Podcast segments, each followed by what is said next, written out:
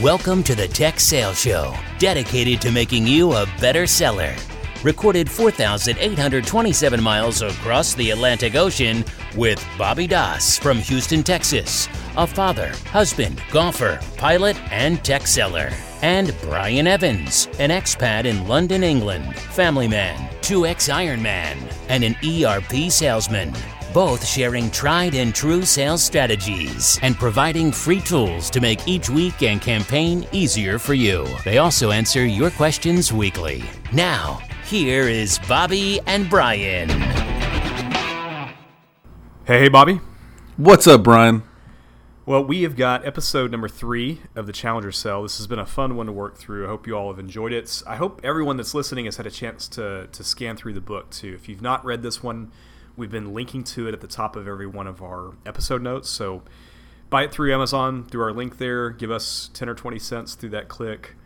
And if you have any questions or things that you want to add as we go along on this, please don't hesitate to reach out to us. You can reach out to either one of us, Bobby at bobbyandbrian.com or Brian at bobbyandbrian.com. The first episode, Bobby, we spent most of our time talking through kind of comparing and contrasting the Challenger Sale to the traditional SPIN selling or solution selling approach. So we talked about, while SPIN selling or solution selling is not a dead art, there's still a lot of value to that process. The Challenger Sale has really kind of taken over as certainly the new technology approach to customer and prospect interactions. That was all for the first episode. The second episode, we spent a lot of time talking about the different worker profiles. So there's the hard worker, the relationship builder, the problem solver, the lone wolf. And then finally, the challenger. We talked about how you could carry certain characteristics of each one of these profiles to your daily job and how that's of great value. So those are the first 2 weeks of this series, Bobby. Why don't you tell us a little bit about what today's episode is about? Yeah, so today's all about the teaching part. And I think this really differentiates a superstar rep or that challenger rep from the average rep. We find, I see it a lot where we go in and ask a lot of the typical solution selling type questions. What keeps you up at night? If I could solve one problem for you, what would that problem be? And we get kind of keyed into the same routine of all the other reps. This is an opportunity, and when we say teach, this is your opportunity to teach your customer something that maybe they don't know. And it is possible.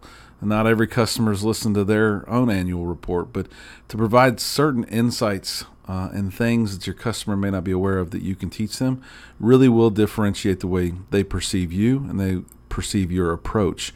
I think it all starts with offering that unique and valuable perspective of the market that the customer may or may not even see yet. What do you think about when you think about teaching moments or that beginning part of the sales process where you teach, Brian? Yeah, we talked about this in the previous episodes too. The teaching part, you have to have some depth to you for this to be valuable for your prospective customer. That means you need to be well read. You need to be reading these books. You need to be reading the Harvard Business Review, Twitter. Again, go back and listen to some of the interviews. We ask all of the people that we've interviewed how they stay up to date in the market. To have a valuable or deep perspective like you're talking about, Bobby, you have to have some depth to you yourself. So it is about, reading their annual report, but it's having depth yourself. Yeah, and it's almost like how many times do you have – are you in a room with a sales rep and they start off the process with what we do? They say, hey, we sell the best ERP in the world. We sell the best human capital thing. We sell the best PCs in the world. I hear that often, and normally that almost commoditizes them and gets them down to a pricing war at the end of the sales process instead of teaching the pains and resolutions. I think we should do a listener's choice on how to tell your story, maybe how to pitch your what you're doing for the customer so that you don't lead with what you're doing, but more with how you can solve that customer's problem. Maybe a great way to teach before you even get in front of that customer for the first time.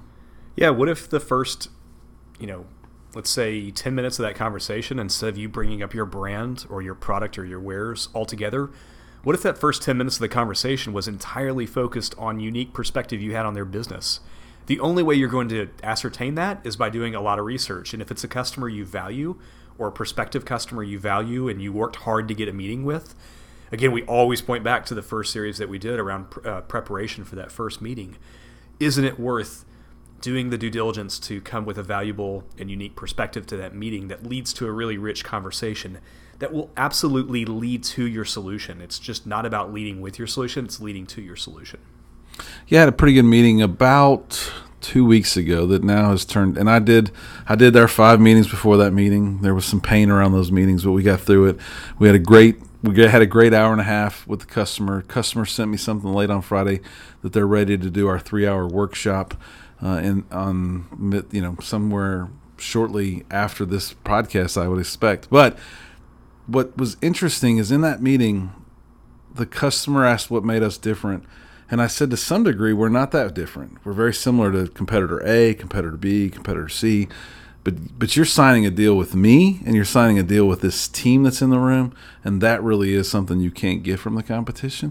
I don't think some reps help customers navigate alternatives, but if you call a spade, it's not like they don't know those competitors exist in the market.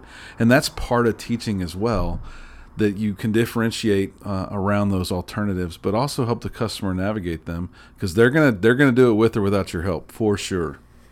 I think I always make account executives nervous here, Bobby, because I am very brutally honest about what they may be looking for and what we really are. So, for example, at Workday, if a customer is just looking to process transactions, financial transactions, or if they just need a database of their people, there are far cheaper solutions to go buy than Workday. Go buy one of those solutions. You don't need Workday if your problems are X and Y, not Z. So I think it shows, while it makes the account executive nervous, I think it shows the customer a bit more sophisticated approach to how an evaluation should go. But that is such the human aspect too, because I'm thinking about some of the conversations we were having right before we started recording about your new gadget on your wrist. Doesn't that almost poke the bear when you tell a customer, like, you don't need us. We're actually too sophisticated for you. Just go buy competitor ABC. When you get sophisticated, call me back, and then maybe I can sell you my solution. That just probably sucks them into wanting Workday more, because they're like, well, no, I don't just need a database for my employees. I need what is that all you can do? And then you get more of an opportunity to teach. It's called I call that the binary approach, and I'm probably stealing this philosophy from someone else or from a book I read 5 years ago, but I call it a binary approach. I really try to say, this is what we can do. This is what the others can do. If that's all you need, man, there are some great alternatives out there. You should really look at this one and this one. Those are great. Here's what we do, though, and you're exactly right. They want to be in that bucket of transformational. And the book says that part of this teaching process is that you continue to provide ongoing advice and consultation, whether you're in the game or not. Most reps don't do that. If they get told no or they lose a deal, they walk away. But we've talked about the long game in many episodes. If you continue to provide that advice and that consultation, the relationship will grow and get stronger and stronger, and you never know when those paths to work together will cross again. It's kind of awe-striking how small the Houston community is, being the third or fourth largest city in the United States. I think this is where the relationship seller tends to crash and burn too. That there's nothing wrong. I mean, the relationship seller, that's a unique skill and perspective. It's something I don't have. That's not who I am. Not to say that I don't have relationships with prospects and customers, but I'm not the guy that has the 20-year relationship with a client. But if they're not continually bringing value and unique perspectives to that customer, the relationship seller tends to struggle there. So you're right. You've got to be able to provide ongoing advice, consultation, and bring value to the partnership. Some of the teaching that I think I've seen be very successful is helping customers avoid those potential landmines, right? The bait and switch things that maybe some of the up and coming solutions or products might do. We've heard horror stories about services companies that seem to have a lot of business, but not very many raving fans or happy customers. It doesn't have to be all about throwing FUD, but if you know those stories and can teach your customer about those things, then they get the opportunity to challenge those people when you're not in the room. And if they avoid one landmine, you will be the person they call back next time, whether you win this one or not. For me, in my current role, this tends to be all around deployment. because deployment of an ERP system can be a challenge, right? So I've never heard that. I've never heard the term of open heart surgery. It's the truth. And so the customer, the prospective customer, knows that deployment is going to be hard work. If you go in there saying, oh, no, cakewalk, it's going to be easy, they're already looking for what those challenges are. If you're not providing them what those challenges are, you're allowing them to think up what kind of problems they might have with the deployment. So be proactive about what these potential landmines are, and then coach them on how they can overcome those. All you're doing is help. You're being transparent, and you're being honest, and you're building a relationship and building a partnership by bringing something new and innovative to the table. We led into some of this earlier in episode 1 and 2, but this is really called commercial teaching, where the rep teaches their prospect how to think about their needs. It has to be your or their unique strengths, right? And then how do you tie those two things together for them to just be drawn and want to buy your product? If you think about even my role today, Dell Technologies, a lot of what we sell looks very, very similar to the competitors out there. But the piece that I think not just me and my brand bring, but the Dell Technologies brings, is a portfolio a mile wide. That's both a strength and a weakness. And if I don't call that out, I know a customer's going to call that out. But how do I have them think through and teach them what are they doing from their end user device up through their data center to their storage to the cloud that would differentiate me and make me unique? That's the easy way to show them why they should be working with Dell Technologies. And it's not one thing it's not one story you're gonna tell in that one meeting that, oh, well, we'll just do everything through Dell, but it's that thing that I teach and preach about over and over and over again, so that they see that I have a unique capability that no other technology company has in the world. Indeed, and I'll talk about this more in the next episode here, but I keep a running list of business outcomes. And then I tailor these business outcomes based off what I know to be true in their business. So if they are safe to assume we're targeting fast-growing, changing organizations, I've got probably 50, 60 stories for fast-growing, changing organizations and outcomes they've been able to achieve with Workday. So I'm effectively building these stories that lead to Workday being the answer to those challenges. And isn't that so not average? So we talk about it a lot, but who practices and keeps track of this stuff in the average world? No one does. If you want to be an excellent rep, you got to have these stories. You got to practice telling these stories. You got to understand these stories from the customer's perspective, not your perspective. And you have to be able to teach by using all this information. It's not easy, people, and if you want to be great, it's not going to be an easy road to greatness for sure. No doubt. So, Bobby, why don't we jump into the 6 steps of the Challenger Way? We'll have all these in our show notes, so don't feel like you need to take notes here. All this will be on bobbyandbrian.com.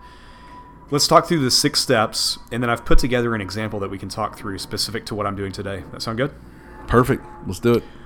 Okay, first is, like you said, Bobby, this is all about commercial teaching. It's a new skill set for some people. For some people, your company, or you may have been operating like this for several years now. But this is basically the author Matt and Brent's 6 approaches that make up a world-class teaching pitch. So the first is the warmer. The warmer is build credibility and show your prospect you understand their challenges. This serves as the introduction for your pitch. So again, we've talked about this ad nauseum on this episode. It's build credibility, show that you understand their unique challenges. The reframe comes next. This is where you connect those challenges to a big problem or opportunity they hadn't previously considered. It gives you the chance to build credibility and show your prospect you understand their challenges. This serves as an introduction for the pitch. At this point, it goes back to everything we've been talking about from the studying and practicing. You can't wing this part for sure. And it really sets up your opportunity to pitch what you're trying to sell. The third step is rational drowning. I love this. I think it's this becomes kind of this really is where, if you do it right, teaching all comes together. This is basically showing the prospect the numbers behind why they should think differently. I've never seen a spreadsheet that you've ever created that would do that, Brian. Next, we have emotional impact. So you need to create an emotional connection between the pain in the story you're telling and the pain they feel every day in their organization. This can't be you responding to them telling you what keeps them up at night. This has to be you telling through the stories you've known and learned that they can achieve X by buying Y from you, and tying those two together in an emotional way. The next one is a new way. So it's time to, this is really where you start to point them to your solution, right? So it's time to convince them of the solution, show them a new way that they should be thinking about their business. And then finally, it is your solution. Demonstrate how your solution is the best one out there and how it fits the way a prospect should be thinking about their business. Great. So why don't we jump into a specific approach that I would take at Workday? And we'll just kind of talk through it a little bit. Let's do it. So I have, the way I've kind of composed this, Bobby, is that we have, let's say that you're prospecting into a new customer. And let's say it turns into a bit of a conversation or a back and forth over email or over phone, right? I always like to have a meaty subject line, and we've simplified some of this, right? Because a lot of people on the phone or listening on the podcast won't necessarily be familiar with Workday. Basically, Workday is a human capital management and financial system. We help companies basically transform their business. So if they're looking to grow and change and grow their top line revenue, we help organizations by minimizing the impact that has to the back office. So the subject line or your opening line would be Workday customers are growing their business 30 to 40% without adding additional headcount in the back office. So let's say that the reason that you've listed the subject out this way is that you've researched your prospective customer. They're in a fast-growing technology industry. They have on their annual report or quarterly report, we need to continue growing our top line revenue, which has been growing by, 30, 40, 50% per year. That means that they're adding people to this. They also call out in the annual report that operational expenses are starting to get a little bit heavy, and they're going to look to optimize some of these operational expenses.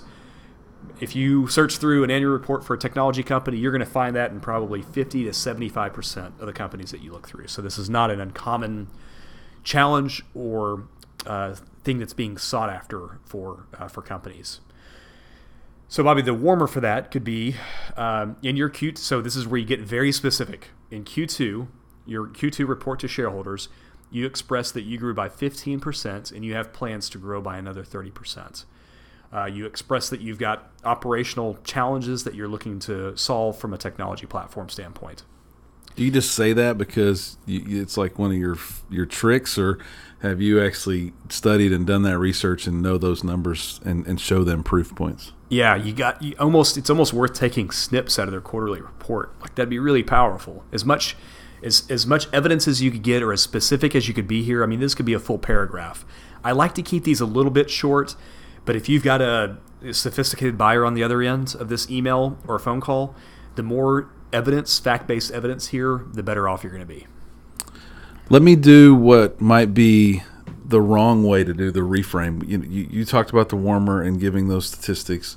This might be a reframe from an average rep.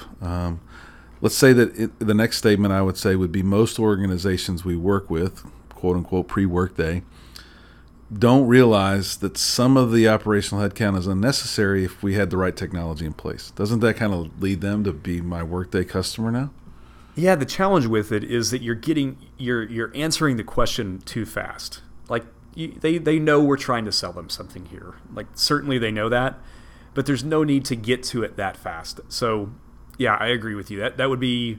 It wouldn't be a totally wrong way to do it, but it's not the perfect way to do it. That's a great way to talk about the wrong reframe there, is that I do think every rep thinks they're so busy that they only have this one shot. They got to poke this one thing about their line or their product, and it does come off so cliche and so salesy.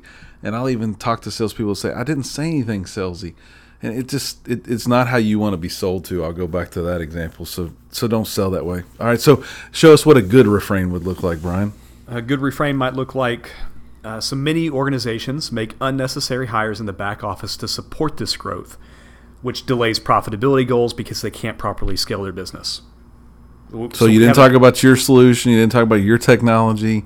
You didn't tell them if they don't buy Workday, they're going to suck. You taught them that the customer, most customers make unnecessary hires. That's going to catch a bone. They're going to reflect on that. They're going to be like, oh yeah, I did just hire 2 extra people. We only grew by 10%, but my headcount doubled. They're going to put that 2 and 2 together and start understanding that you are teaching them about what their problems and pains are. Agreed. And we're really oversimplifying this example, y'all. So you're gonna have to tailor and cater this for your own prospective customers. And we'll get into that a little bit more in the next episode. So rational drowning.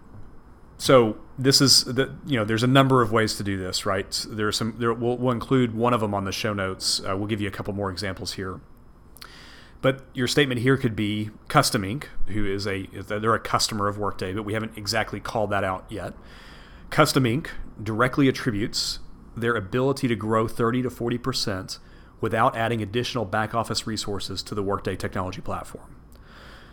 So we have a direct customer that's speaking on a public statement. You could even, that could be a hyperlink. If this is an email conversation, that could be a hyperlink that you're linking to that statement they made on the Workday website.